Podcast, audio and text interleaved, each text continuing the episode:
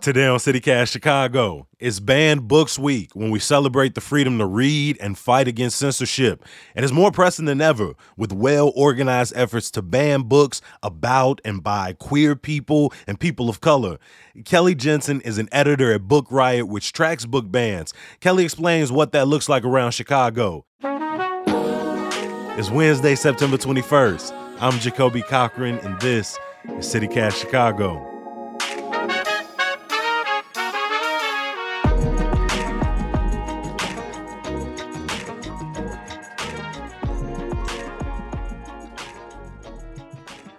When we look locally, what are some of the books being challenged in our area? Great question. So, locally, what we're seeing really mirrors what we're seeing on the national scale. Uh, okay. PEN America just put out an incredible report this week that talks about the types of books that are being challenged. And what they report is that 41% of the content that's being challenged right now um, are LGBTQ themes, protagonists, characters, and authors. Right underneath that are protagonists of color or authors of color. The books in particular that have been challenged and banned in Chicago area and Illinois more broadly include Genderqueer by Maia Kobabe. The Hate You Give, a little bit less so. That was more common to see challenged last school year. Also, Flamer by Mike Curato is another one. Downers Grove area has been a big area where it's happening. The northwest suburbs, uh, Barrington, Antioch, and then even out near Rockford, Machesney Parks High School, Harlem High School banned Genderqueer um, a couple months ago as well. What's the basic plot of books like Genderqueer, Flamer?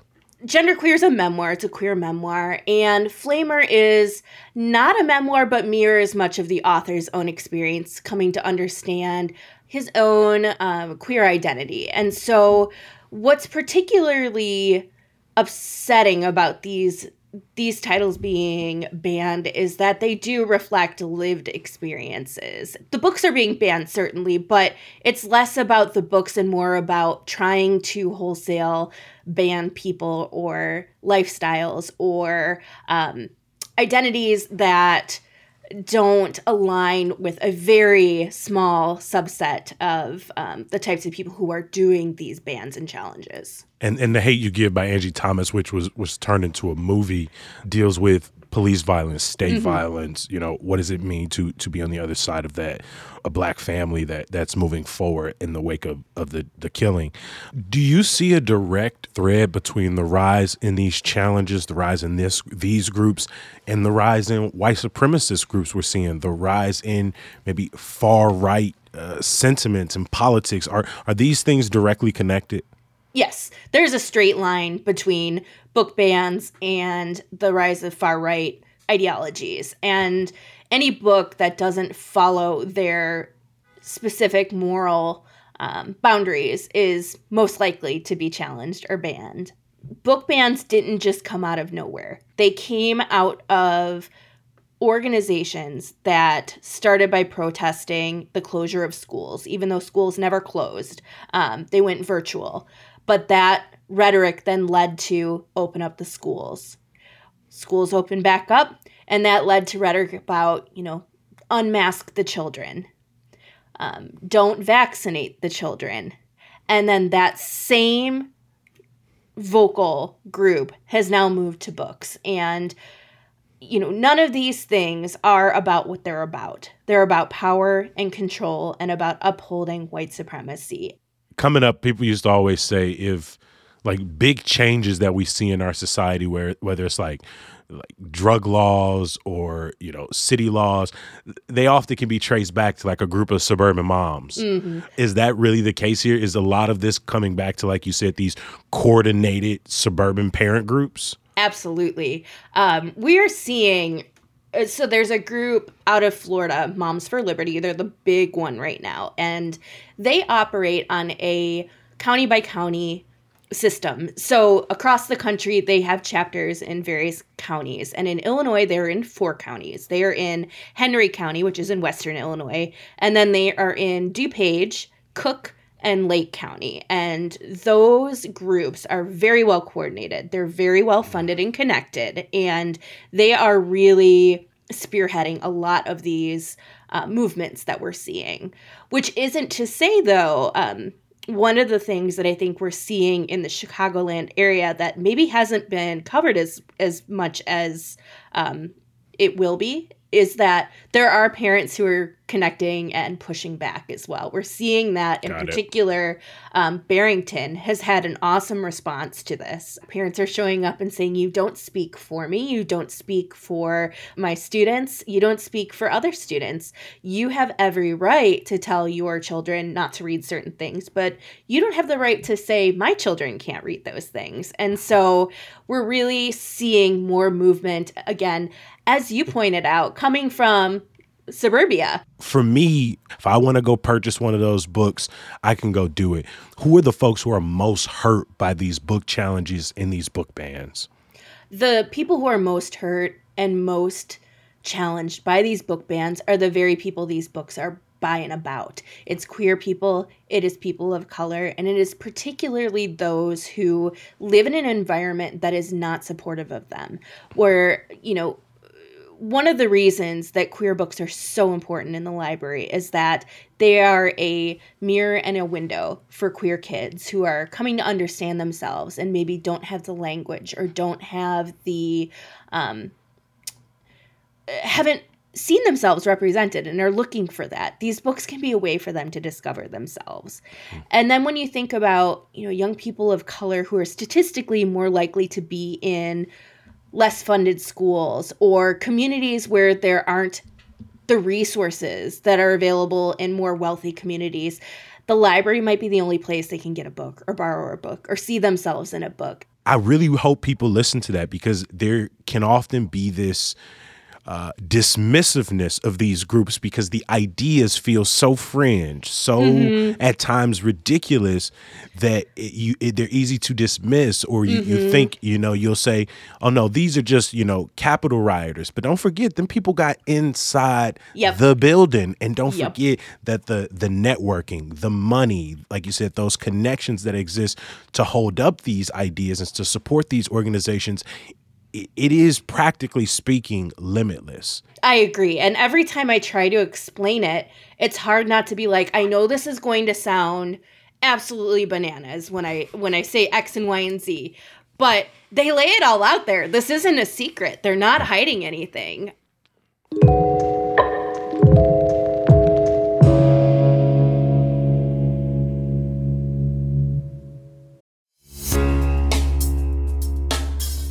Are you self conscious about your smile? Do you only allow yourself a closed mouth grin? Well, with Aligner experts, there's no reason for you to diminish your smile. As orthodontists, they have the privilege of witnessing the remarkable transformation of patients' smiles, which often translates into a profound boost in their confidence. Yet, there always seems to be a deterrent. I ain't got the time, I don't have the funds. Luckily, Aligner Experts is redefining convenient and accessible clear aligner solutions. With customizable treatments, transparent pricing, and their cutting edge 3D scanners and dental monitoring technology, you can transform your smile through the convenience of your own schedule. Stop in at their West Loop or Lakeview clinic today for your complimentary smile assessment. Aligner Experts your destination for advanced clear aligner solutions. P.S. They got another clinic on the way, so stay tuned for their Old Town location.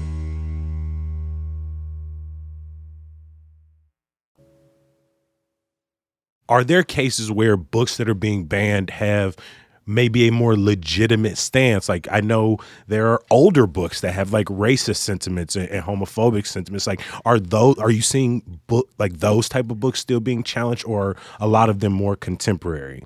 So I think we need to distinguish between a book ban and updating curriculum or um, creating more represent representative um, okay canon. So you know, a book ban or a challenge is when a book is taken off shelves or from classrooms and made unavailable to anybody who might want to access them. Whereas, and, and, is that through like school and libraries, but you could still get it off Amazon or like you could, right? Okay. Um, but it is worth mentioning that you know these things harm the most vulnerable people who can't just access books from Amazon, who can't just you know buy the book from a local bookshop because they might not have one, they might not have money, they might not have transportation.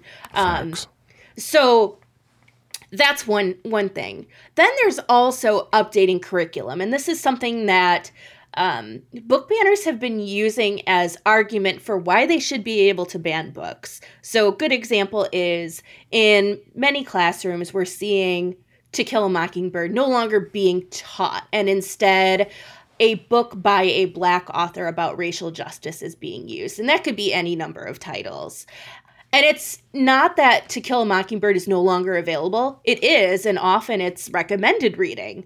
But that isn't pulled from them. Instead, it's just not the book that the class is going to spend, you know, a month reading and dissecting. It's going to be a topic or a book by an author who comes from a community that deserves to have their voice heard. And the idea is that Harper Lee's 1962 novel isn't really written from the perspective of, you know, the people it seems to reflect on, which is, you know, the black character who is being put on trial falsely, right? And so maybe having the perspective of someone who is black, someone who is speaking from a persecuted perspective, an oppressed perspective, is probably the best way to teach civil rights because To Kill a Mockingbird was for a long time being held up as this like novel of progress, this novel of like the civil right representative of the civil rights movement.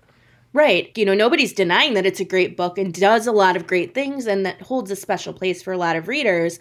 But also, you know, as publishing has gotten better about representing more voices and perspectives there's additional literature that can be added and and so those cases are not book bans those are simply updates to curriculum so what are some actions we can do to take part in banned books week so number 1 see who is on your school board and your library board. And if you can show up to a meeting show up to a meeting. Um, don't just show up bring a friend bring two friends. That is what the people who are banning books are doing. They're making them these big social events. So plan to show up and speak. If you can't go in person write a letter. Write to the school board members. And i put in this a caveat that they might not respond but that doesn't mean that they don't hear you are there any talking points? The suburban groups they they'll give you a copy paste. Are there any mm-hmm. copy paste letters for advocacy groups? People who just want to add their name to the chorus. I have made some um, that you can access I on knew Book you would, Kelly. I knew you would. you know, all you have to do is copy paste, and I would suggest, though, instead of doing that, write something from your heart. It doesn't have to be long, it doesn't have to be deep. It can be as simple as, I'm so glad this book exists and it's in the library.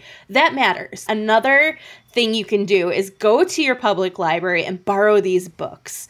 Um, they might be on a display right now, borrow them from the display. If your library doesn't have these books, ask them to buy the books. Showing that there's an interest in these books is a way to ensure that those books end up on shelves.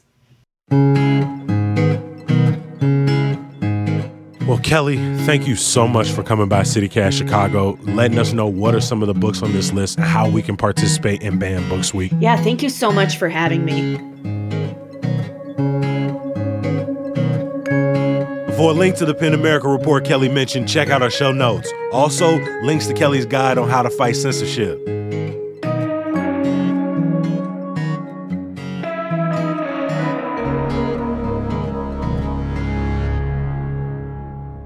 Before I let you go, a little bit of news, y'all.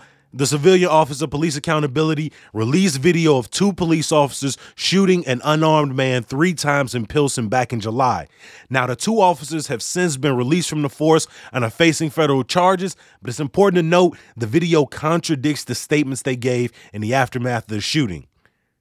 Investigations continue after an explosion in an Austin apartment building rocked the neighborhood, leaving at least eight injured, other residents displaced, and the building partially collapsed. City Council will vote today on the mayor's choice for 43rd Ward Alderperson Timmy Knudsen. Knudsen is currently the chair of the zoning board, which is a position he was directly appointed to by the mayor. And some good news to get you through. Chicago's Muntu Dance Theater continues its 50th anniversary celebration this Sunday at the Harris Theater in the Loop.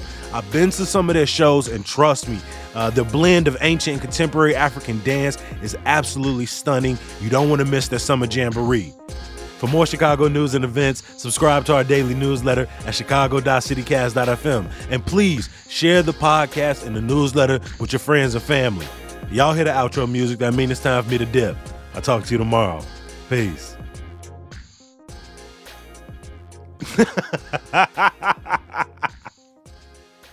I'm laughing, laughing. I'm laughing less at the joke and more just hearing you say it because I had no expectation of that was going to be.